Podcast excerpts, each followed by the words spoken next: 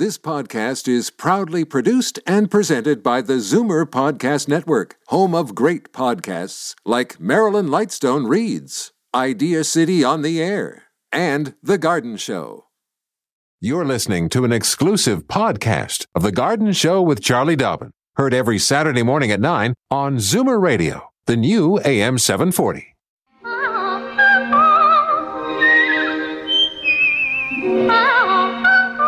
Welcome, friend, to our weekly garden party. We hope you brought along your questions because it's time to dish the dirt.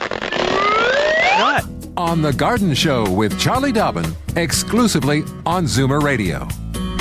Hey, good morning and welcome to the Garden Show on Zoomer Radio. I am Dean Holland uh, with Charlie Dobbin. We are both in our respective home studios, and I'm just can see her dancing away like the flowers. It's like, I'm giggling. I love that music. It just I do- makes yeah. me want to move. oh wow, that's a great start to the Garden Show. Fabulous. How's your week been? It's been excellent. Uh, boy, things are really popping. We did get a little bit of rain. Hallelujah. Not enough, but you know, some is better than none. Yes. So instead of being parched yellow here, we're kind of pale green right now. A Yeah, little yeah, bit yeah. of a little bit of lawn greened up a bit. Eh, I mean, you got to keep in mind that where I live, it's wide open, pure sun, pure wind. You get into other parts of the county where you know the older, more established uh, trees and homes and deep soil, et cetera, and it's it's beautiful and lush and green. So um, yeah, it's a it's a beautiful, beautiful summer day here. Yeah, we have had uh, much the same weather as well. We're maybe a little more sheltered on our property. We have a little bit more tree coverage, but uh, yeah, uh, and we did get a good day of rain about I'm going to say about three days ago. We had a nice top up, and it just because it ra- it rained or sorry, it rained through the night, and it was great. But we could use some more still, I think. Uh, oh, absolutely. I'm. Uh, you know what? We are on a well, and of course, when you're on a well, Right. It can really limit your ability to not only have showers and brush your teeth, but Yeah. also to uh, water plants. So no matter how much I want to plant, plant, plant, I'm always going, hold on, you don't have enough water to keep all this stuff alive. So Right. it's a bit of a process because remember, until plants are truly established, we have to consistently water them. And when it comes to trees, that's four to five years of TLC when Oh. there's drought like this. Gotcha, gotcha. Okay, let me give out those numbers because we would love for you to call with any of your questions, comments, uh, stories about how much rain you're getting where you are uh, in Toronto, 416 360 0740, or anywhere toll free in the province of Ontario, 1 740 4740. And of course, let Carlos know if you are a first time caller and you will get your. Garden wings. There you go. Call that's often, best. call early, and one question per call. Please, please, please. We do appreciate that. And um, well, I guess we have to take our first break, but we will be back with much more on the Garden Show. Don't change stations just because the weather changes. Garden tips and advice all year round. This is The Garden Show with Charlie Dobbin, exclusively on Zoomer Radio. Oh, yes, this is the Garden Show with Charlie Dobbin, and I'm Dean Holland. And I got to tell you, Charlie, we were up bright and early this morning, and uh, Gail and I uh, walked through our garden and just looked at you know things that were coming up. And uh, you know, she was cursing the squirrels today because one of her one of her late it looks like a late blooming allium. They of course bit it off right at the base and Ah. chopped it over. So That doesn't make sense. Uh, no squirrel in the right mind would bite an allium. Well, Yeah, we- that's we- an onion. Yeah, we think it's we get a lot of rabbits around here. We get more rabbits than squirrels, so we were wondering. But yeah, they Mhm. just something bites it off, and it was tipped over. It was like somebody cut down the tree I bet you they took one bite and went woo and, went- ran yeah, away. Yeah. yeah, for sure. Yeah. So, uh, and what have you had on the like? You've got have you got things coming up? Any announcements before we go to our callers? Or the one I would like to mention is next Saturday, so a week today, I Yeah. am participating with the Trenton Horticultural Society. They meet at 61 Bay Street, which is a senior center in Trenton. There's a potluck dinner. Actually, there's a flower show, which is a competition, and then there is a potluck dinner, and then I am part of the dinner. I'm part of the potluck. Uh, anyone Nice. can attend. It's only ten dollars uh, for guests, or you can join the Trenton Hort Society and be a member for life. Well, that sounds like a good thing. I should Yeah. we should do that. Yeah, I'm going to give those numbers out again. Uh, 416-360-0740. Uh, it's a toll free number if you are anywhere other than Toronto, anywhere in the province of Ontario, and that number is 1 866 740 4740. Let's um, let's go to our first caller. We have uh, Trudy on the line from St. Catharines, Ontario. Welcome to the Garden Show, Trudy. Good morning, and welcome you guys as well. Um, morning. Good morning. Unfortunately, we do not get much rain here in St. Catharines. You had rain, we get nothing. Um, so wow. two years ago, my front lawn died. Um, as I know you're supposed to let it go dormant, but then it went dormant and it died. Is there something I should like? Is there a period of time where you need to start to water it again so it won't die? Yeah, the window is six weeks. So okay. a lawn, a, re- a, reasonably healthy turf lawn, should stay alive even though it's dormant because of lack of water for up to six weeks. But as soon as you get past that, you know, five and a half, six week mark, the plants start to die. Okay, because mine's already okay. gone dormant right now. So. Yeah, which is fine, but you know, watch the calendar, right? And that's why we love garden journals. And and it's funny if you do keep a journal and you track it year after year, it's so amazing the things that we we think happened last year, and then we look and go, oh no, actually that didn't happen. So so track your rain, track when it happens, or if you're having to water. Thank you so much. That's exactly what I needed to hear. Thanks for calling. Yeah, thanks for the call, Trudy. Okay, uh, something Something you said there, Charlie, reminded me of um, of something rather unique. I think, uh, if you're familiar with uh, the Museum of Dufferin uh, in Dufferin County, it's a, a, beautiful museum that is, I think, it's been made out of a out of a barn or made to look like a barn, and um, and we used to pass through there. Of course, my wife's family's from Hamilton, and her mother grew up in Laurel, Ontario, and um, and when we stopped in there, basically the story is that uh, her uh, great grandfather and his brother were both farmers in the Laurel area, and they used to. One of them used to keep uh, like a diary, mm-hmm. Uh, which was and and that they started a, f- a small farm implement museum, which I understand really became the basis of the Museum of Dufferin. And so all of my wife's uh, family archives are sort of in the in the lower level of that museum. Uh, they were saying that he did a very in, odd thing for a male to do, a male farmer. He kept a diary and he kept uh, temperatures, weather conditions, rain patterns, all sorts of stuff. He kept it. So they have that apparently in the basement, and that goes back about hundred years. It's pretty uh, interesting from an archival perspective because you know we talk about climate climate change and we talk about global warming and you know weather events we don't have snowfall anymore we have snowmageddon so it, it is interesting to have that historical information to to reflect back on yeah and i i forgotten we don't talk a lot about garden diaries but i guess they really are a good thing to keep i, I don't know if you have uh, any tips on starting a garden diary or what kind of how you uh, is it very basic or yeah, well, you know, everybody's got different things they want to keep track of, but you can. There are garden journals. I mean, one of my favorites is one that's put out every year. Um, it's actually just out of reach, I think. Hold on, let me see if I can grab it. Yeah, because no, I have it right here. It? I'm going to show it to you on camera. If we were in the studio right now, I would put this on the camera. Okay. It's called the it's actually called the Toronto and Golden Horseshoe Gardener's Journal. And this is published every single year. And it's available for sale online and at places like Indigo, etc., Toronto Botanical Garden. Um, the it, it, all was all started by Margaret Bennett Alder. It is an amazing resource. It's full of all kinds of sources, but it's also designed. It's changed over the years. Like back over the back in the day when we used to take photos, and you used to have pockets to stick all your photos. Oh into. yeah. Yeah. So now, of course, it's not like that because we do all our photos digitally. But um, nevertheless, it is set up day, like with a daily journal and tips for every single week, tips of things to, to consider remembering to do, which we like to talk about here as well. So that's just one example. There's lots out there, but this I love this one because it's nice and light, it's easy to work with, and it's very sturdy. Fabulous. Okay, we have to take our next break, but uh, we do have some callers on the line, so we'll get right to them as soon as we return here on The Garden Show. Fur and feathers and bugs of all size. There's more going on in the garden than you realize. Should small creatures become a big problem, then you've got The Garden Show with Charlie Dobbin. Exclusively on Zoomer Radio. Yes, indeed. We are back with the uh, with the Garden Show. I'm Dean Holland, and uh, Charlie, you are in Prince Edward County today, and I am in Collingwood. And uh, we have some callers on the line. Okay, we're going to go to Thornhill right now. We have uh, we have Evan. Evan, how are you? Welcome to the show. Thank you. Good morning. Good morning, Charlie and Dean. Um, Good morning. Big fan of the show and the Healing Gardens. I have a quick question about uh, zinnia plants. Um, there's some bugs eating the leaves of my zinnia plants, but it's not touching the other plants. Um, right. Do you know exactly what that is and how do I get rid of it? Have you taken a real close look to see if you can see anything?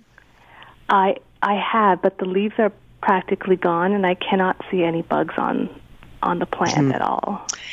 So whenever I see, like zinnias, of course, we grow them in full sun. Uh, you know, hot, sunny, the better. Uh, but so whenever, and so we never concern ourselves that it could be slugs because that you know slugs are shady based uh, critters. So whenever I see damage on plants that are in full sunny locations but no evidence of insects during the day, I start to suspect earwigs. Earwigs do all their eating at night. And right. uh, so what you can do is you put on a little headlamp and you go out, you surprise them in the middle of the night and see if they are there eating.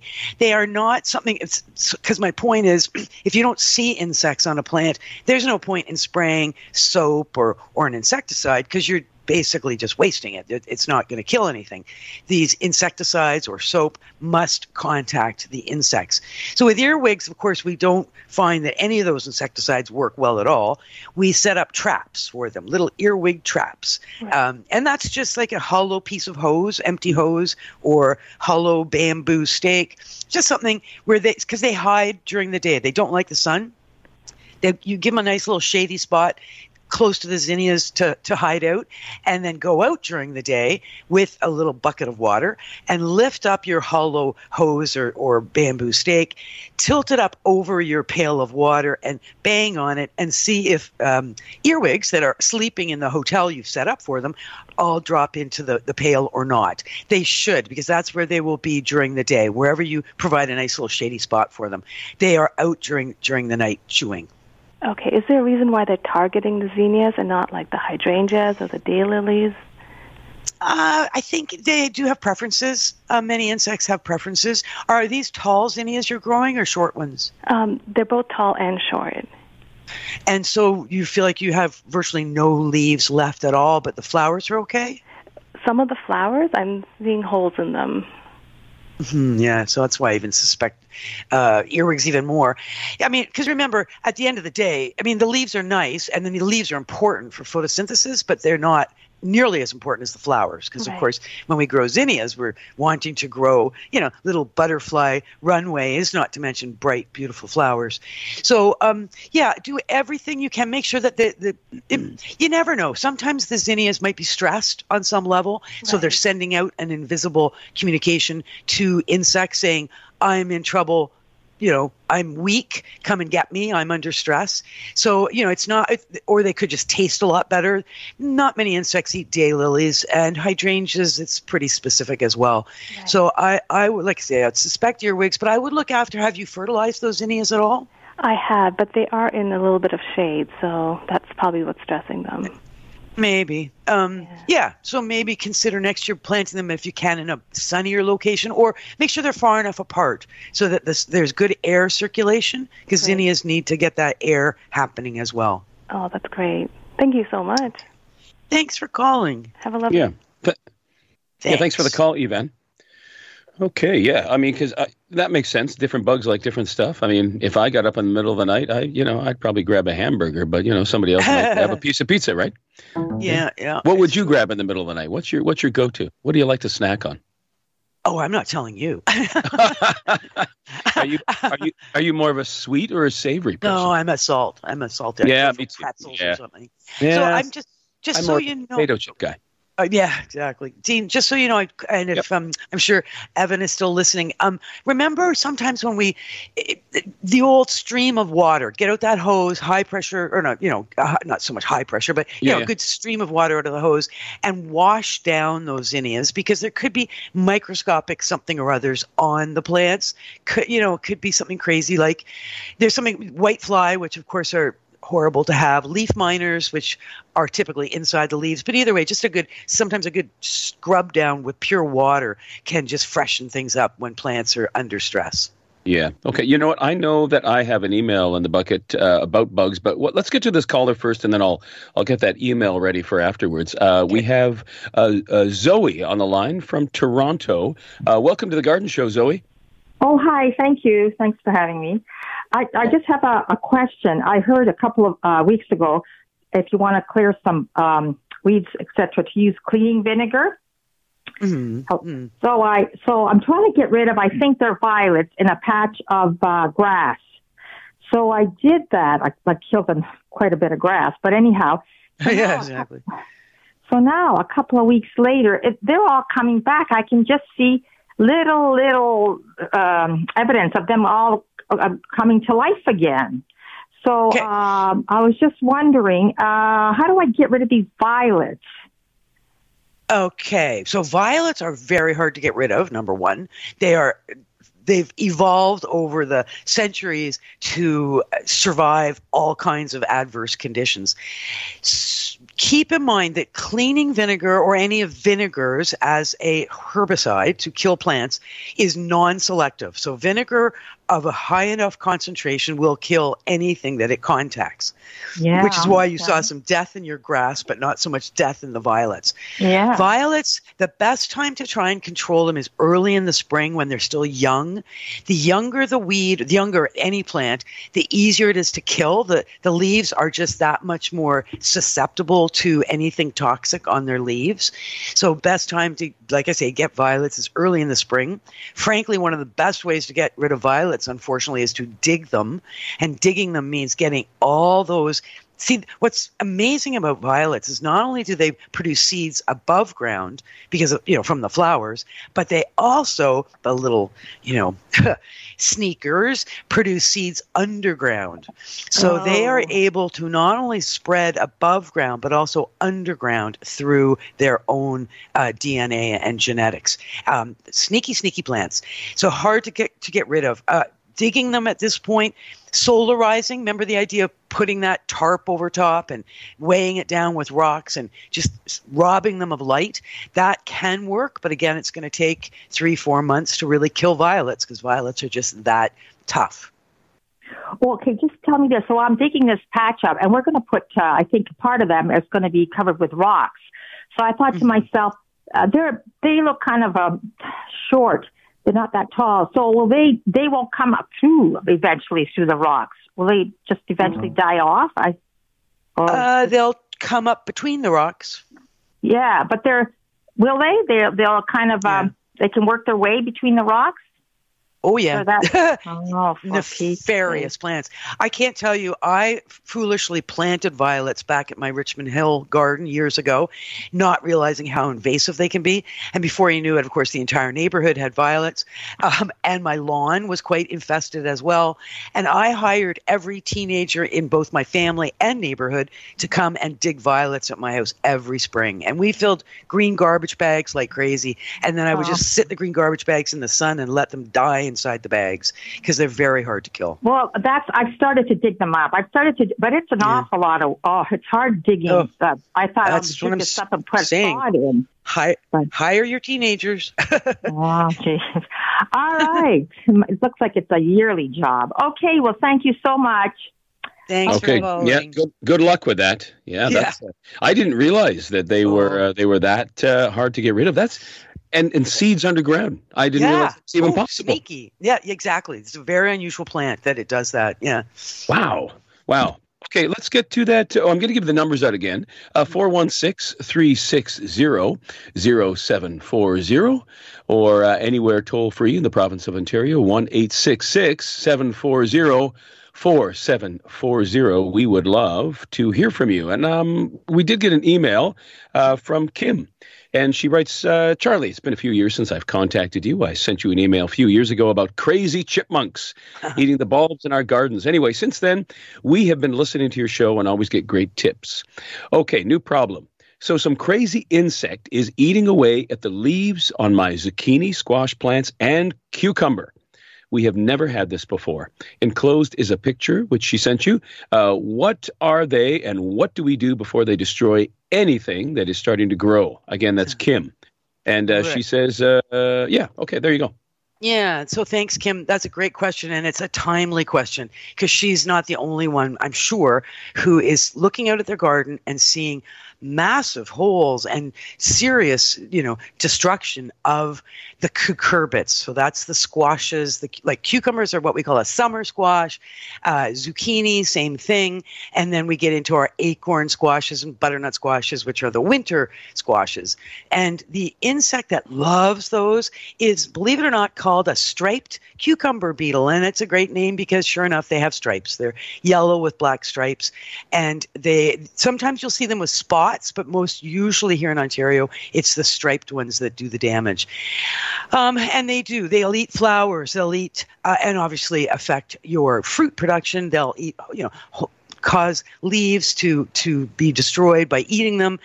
But the other thing they do that we don't like them for at all is they often carry a disease on their body, and it's just a coincidence that when they're eating, they share this disease. It's called bacterial wilt, and that's what causes the the particularly the cucumber plants to suddenly overnight just collapse right before your very eyes. So they go from being green plants with, you know, cucumbers hanging on them, few holes in the leaves, and then one day the whole plant is just hanging completely wilted. And you think, oh, it must need water. But no, it's because that cucumber in a um, beetle has provided this mm-hmm. bacterial wilt disease to your plants.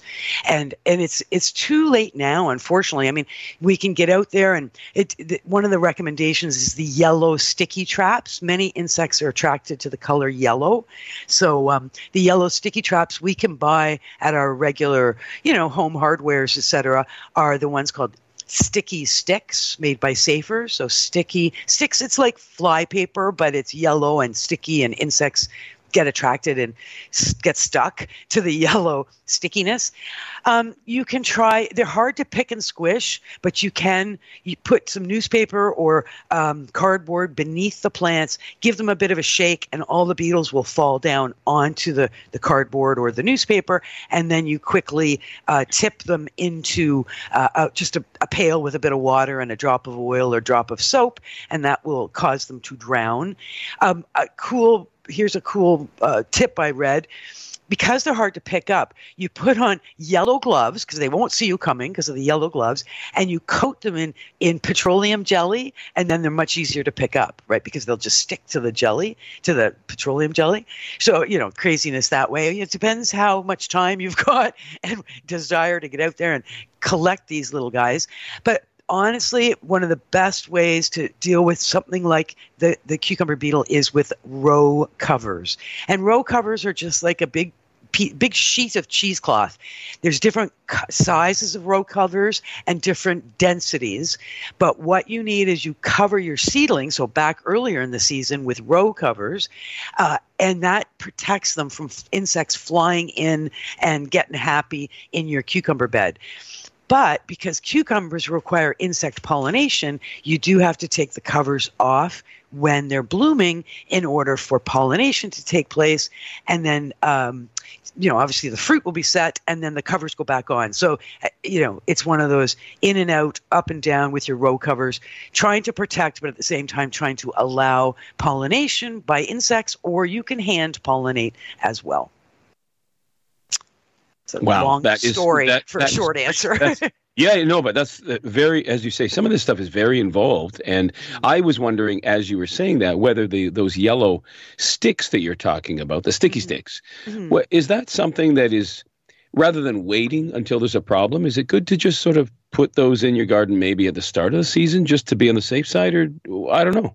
Well, I mean you could, but remember there's lots of insects that we love and that are beneficial and we don't want to kill. So, you know, that's the issue whenever we do whether it's a spray like a non-selective spray insecticide that kills everything that it touches we say to ourselves well but i don't want to kill lacewings and praying yes. mantids and ladybugs and yeah. there's lots of things we don't want to kill but then there's things we do so that's the challenge when it comes to any of these and the sticky sticks are again non-selective all insects love right. the color yellow Yeah, yeah, for sure. Okay, uh, we have another caller on the line, uh, Neela. We're going to speak to, and it looks like Neela might be from uh, Meaford. Is that correct? Welcome to the Garden Show, Neela. Hi. Hi. Hello, Dean. Is it is it from Meaford? Yeah. Yes, yes. That's that's Neela from Meaford, um, and um, um, I just want to ask uh, Charlie a couple of questions if she has a moment. Am I allowed to ask one question? Sure. Go ahead. One question is fine. oh, just one. I'm sorry. Okay. Um, then I'll start with geraniums. I have a problem. Um, they seem to lose their leaves uh, constantly. They get yellow, and my husband says that I watered it too much. Um, I say not enough. Um, oh. what would you suggest? Okay, so that's I love that. I hear I'm doing some marriage counseling. Talk to me about where are the geraniums in full sun, meaning six hours of sun every day. It gets that. Yes. Are they in pots or the yes. ground? Sorry, I didn't catch that. Hello, Mila. Are they are they in pots or in the, yes, the ground? Huh? Yes, yes, they are in pots in pots. Okay, so are they huge, big pots or little pots? Um, medium size. Okay, and how often are you watering? Uh, about every four or five days. Oh, are there drainage holes in the pots? Yes. Oh, when you water, does the water go right through and out the drainage holes? Okay, and are there saucers, or you you allow that water to, to go through? Uh, a pot inside a pot. Okay. Um, all right. So, watering pots, medium-sized pots that are in full sun every four to five days, does not sound like too much water.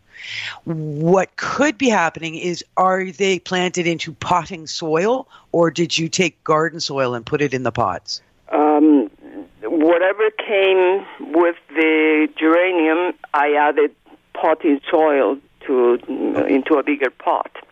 Okay, perfect. And have you fertilized at all? Uh, yes, I've oh. done that uh, once every two weeks or so.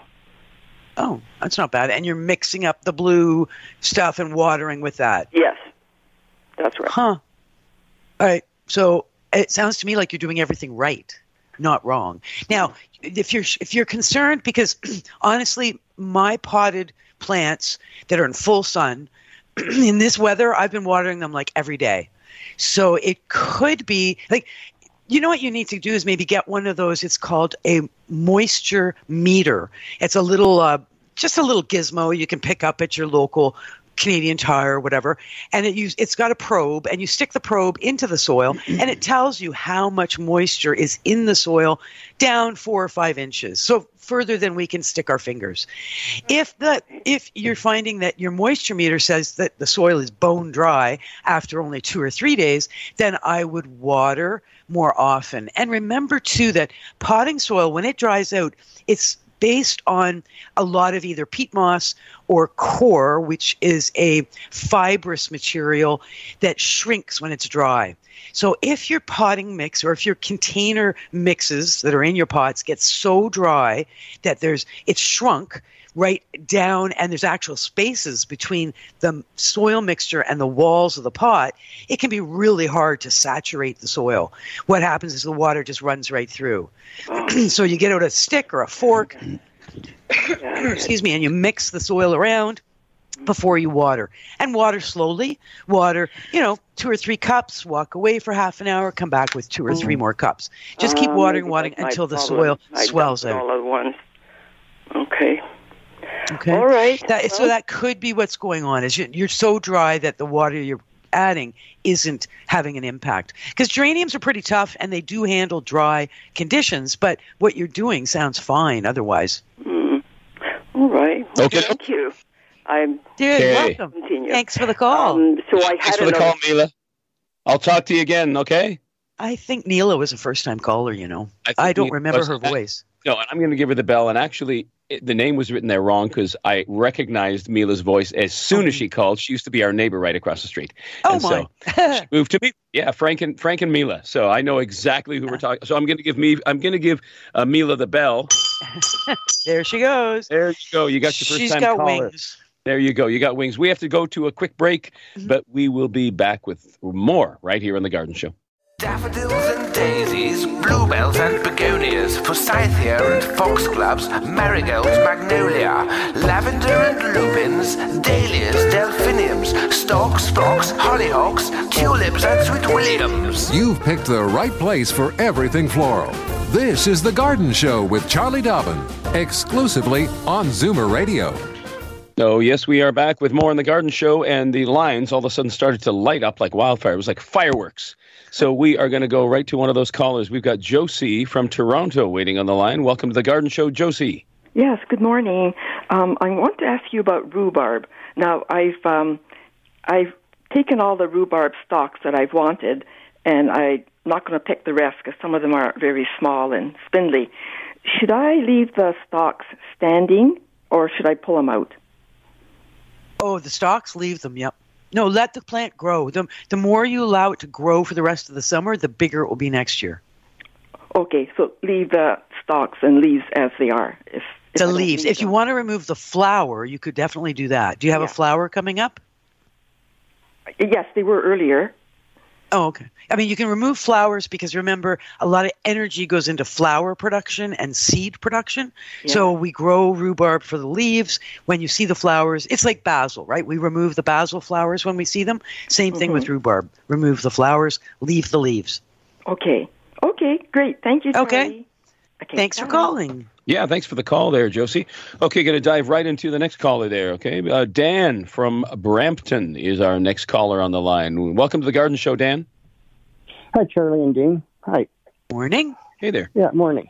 Uh, I had a question about tomatoes. Uh, I guess every year I buy, you know, the tomatoes that are pre-grown somewhere, and I always trust the tags that's in them. Uh, th- this year, the my tomatoes, which uh, had- were tagged as beefsteaks, ended up being as Roma tomatoes. Oh. They don't slice and eat quite as nice as beefsteak tomatoes. so, Take them of- to Dean. He loves Romas. Carry on. I lo- I'll take all the Romas you can give me there, Dan. oh, okay, yeah. Oh, actually, Dan, I was talking to you yesterday. Oh, we were. Ta- oh, yeah, yeah. We, you you play you played a tune for my dad. Oh, class- wonderful! Yeah, I've been filling in for uh, for Daniel Vanukovsky on the new Classical FM, the sister station. So uh, yeah, I was there. I, I, I remember absolutely talking to you. We played Sweet. the uh, we played the March Past. There you go. Yeah. Multitaskers. So, is, there, is, is there a way of telling, looking at a tomato plant, what it is or isn't? no. No. No. No, and that's not until it starts to set the fruit. They all look the same. I mean, they don't look exactly the same. There are some differences because remember, some tomatoes grow really tall, like beefsteaks, and Yeah. they're what we call indeterminate. And then some tomatoes stay short, like patio or tiny Tim, and they're what we call determinate. So the, there is a difference in the growth habit in that sense, but you really don't know exactly what the tomatoes are till they start to ripen.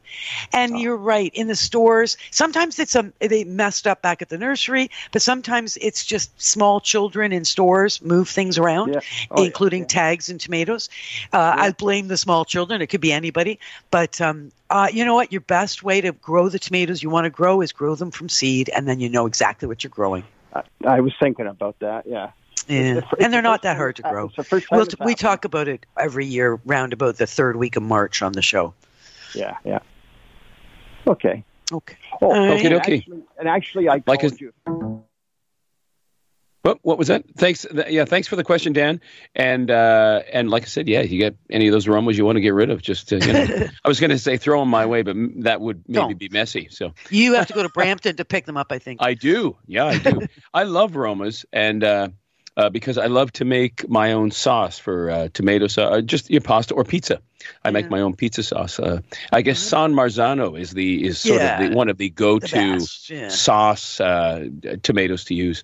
Okay, let's but take I'm a. a big fan of slicing tomatoes. You know, the beef steaks or the ones I'm growing this year called Primo Red. I had great Okay. success with them last year, and so far, oh, I must have uh, you know 150 tomatoes on four plants right now. Oh So- my goodness! yeah, wow. and they're going to be they're still green, of course, but they're starting to show a little bit of orange. So Wow. What, now, will you those. will you you won't make sauce with those, will you? No, no, we just eat them like apples. yeah. Wow. Okay. Well, you know, again, if you have any leftovers, I'll take them. So I get it, you know. Bit of a trip to come get them. Yeah, there you go. Okay, we have to take a quick break, but we have more callers on the line to get to. We'll be right back with much more on The Garden Show. Don't change stations just because the weather changes. Garden tips and advice all year round. This is The Garden Show with Charlie Dobbin, exclusively on Zoomer Radio. Yeah, welcome back to The Garden Show. Got to tell you, Charlie, that little intro has resonated with me today because I hear that thunder and the rain, and I thought, oh, that would be nice right about now. There's, sure. It sounds like there's a lot of places in the province that are on the dry side. I think you're right. It's another one of those dry summers or dry, dry Julys. I think we will get some rain eventually. Yep. Okay, let's go to uh, Carol on the line. Uh, Carol is calling from Toronto. Welcome to the Garden Show, Carol. Good morning. I'm calling morning. about my um, small orchid. Um, it did well. It had little flowers and so forth. And what I do, Charlie, is uh, I give it about six ice cubes uh, once a week. I don't think you agree with that, do you? from the well, past? I just I'm think it's a bit cold. Yeah, if, if I was an orchid, I wouldn't like it. It's just they're they're tropical plants, and ice cubes are Arctic. well, you know what? A big uh, a sprout came right up. It's got one, two, three, four. It's got four big leaves that it came with, and now I've got a lovely green leaf that's come right up the middle. Yeah. Um, but the flowers are gone. So my question is, um, these little branches that the, the flowers were on, do I leave them or do I trim them back? Are the little branches green or brown? Green. Leave them until they're brown. You could be amazed to find that more flowers will emerge from those green flower stalks. Okay. Okay, so just leave them till they're brown. It, will one little, way or the little, other. More little, flowers will uh, come, or they they'll turn brown. Go ahead. Sorry. No, I just see all the little little uh, uh, areas where the uh, the flowers have fallen off. Um, it looks like a cacti plant right now with all yeah. the little. No, that's normal. Yeah. It's okay. From those little spiky bits where you see the little sp- spiky bits, those are nodes, and another branch can grow from the branch, which is always interesting. And it can happen quite unexpectedly, and your orchid sounds very happy. So it certainly could happen.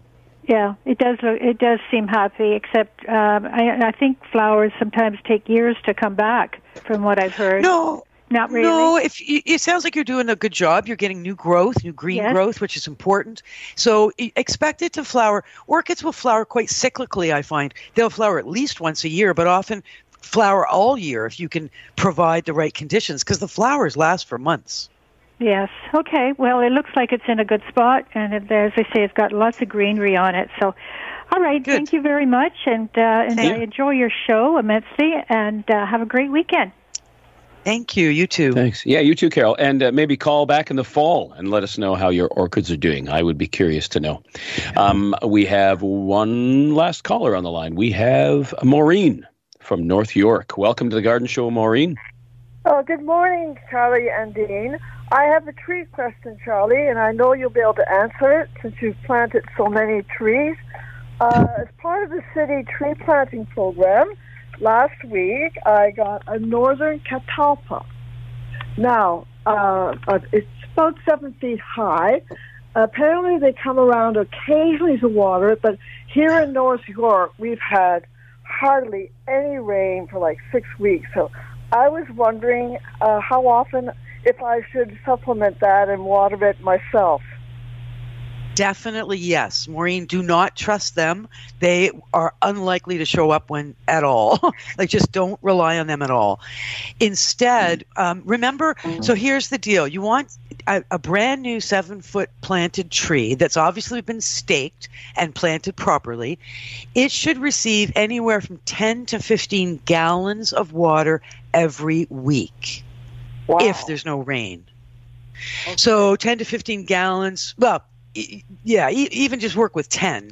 So your average pail that we use, you know, like when we're washing the floor er, or you know with a pail of water those are two gallon pails so you want about five pails of water and you don't want to just slosh it on the plant. hopefully, there's a bit of a bowl around the plant. There should be yep. mulch not touching the stem or yep. the bark, but in a nice sort of a donut around the plant. And what you'll do is you'll pour water into that donut at the base of the, the trunk of the of the tree, and you'll wait till that all percolates down through the soil before you pour another uh, pail of water. And and just put it on your calendar. It's one of those things that you know you you might want to put two or three pails every two or three days, or you might want to put five pails in one day, but roughly 10 gallons per week if there's no rain, and particularly if it's hot and windy. Okay, but I'm just saying I'm delighted with this tree. I'm so happy. I think it's a wonderful program. It is, and a catalpa is a great tree. It grows quickly. It's got beautiful big leaves, wonderful flowers, but you might not like the, the big pods that are there later, the, the fruit. oh, you know what, Charlie? I am a big tree lover, and yeah, uh, so you know, and I don't have a tree in the front, so oh, I have trees in the back, but not in the front. So I am just totally delighted. It can drop pods or whatever it wants. yeah, and it'll give you nice privacy soon because it's a it's a quick growing tree. Yeah, great. Okay. Good for you, Maureen. Take care. And and just one thing I, w- I would add is that when I'm talking about 10 gallons of water every week, I'm talking about July. Once we get into September, October, the temperature is dropping, the water requirements go down. So, of course, we don't maintain that 10 gallons as we get into winter. But then again, we don't stop watering entirely either. So it becomes a bit of a cut back on your water based on temperature and weather conditions till freeze oh. up. Okay, thank you okay. so much, Charlie. Oh yeah, thanks. Yeah, oh, thanks again for the call, Maureen. Always nice to hear from you. Exactly. Um, just want you to know that I have my uh, I have my scone recipe that was requested. I have it in. I was going to ask you because yeah. last week Jacqueline called and yes. she said, "Give us that recipe for lavender scones. Yeah, it sounds lavender, delicious." Yeah, my lemon lavender lemon oat scones. You got Ooh, it. Baby. So now you need to direct me as to how to get these to Jacqueline and anybody else who's interested. Well, remember that this show is podcast, and uh, I always write a little preamble about the show that goes onto the AM 740 website, mm-hmm. telling people what the podcast is about. So I would just ask anybody who wants to see this recipe it won't be available till probably Wednesday this week. So coming up, you know, July, whatever that is, uh, and you'll be able to go to AM 740, go to podcasts, go to the garden show, go to all the 15 years of garden shows that are in the archives. But the most recent one on this date will say, check out the lavender scone recipe, and I will have it right there in that story. Got it. And so, in the meantime, that gives everybody a few days to get some lavender. So they're going to need about a half cup. Uh, anything else special that we need to have? Um, lemon. You said lemon. Lemon. Yeah, lemon zest. You know, I think everything else is pretty standard for the pantry, but yeah, lemon zest, a couple of tablespoons, and uh, and lavender. Yeah. But lavender flowers or lavender leaves? Lavender flowers. Oh, there you go. Lavender flowers. Yeah, All right, flowers right in. Looks looks ha- pretty. Looks Beautiful. pretty and tastes good. Lo- it's fragrant, the whole bit we love edible edible plants, edible flowers yep. particularly. Hey, thanks, Dean. That sounds like a lot of fun. So we'll be looking for that recipe. Thanks to our great callers. Couldn't do the show without some of these great questions and tips. Thank you, callers. See you all again next week. This has been an exclusive podcast of The Garden Show with Charlie Dobbin. Heard every Saturday morning at 9 on Zoomer Radio, the new AM 740. This podcast is proudly produced and presented by the Zoomer Podcast Network, home of great podcasts like Marilyn Lightstone Reads, Idea City on the Air, and The Garden Show.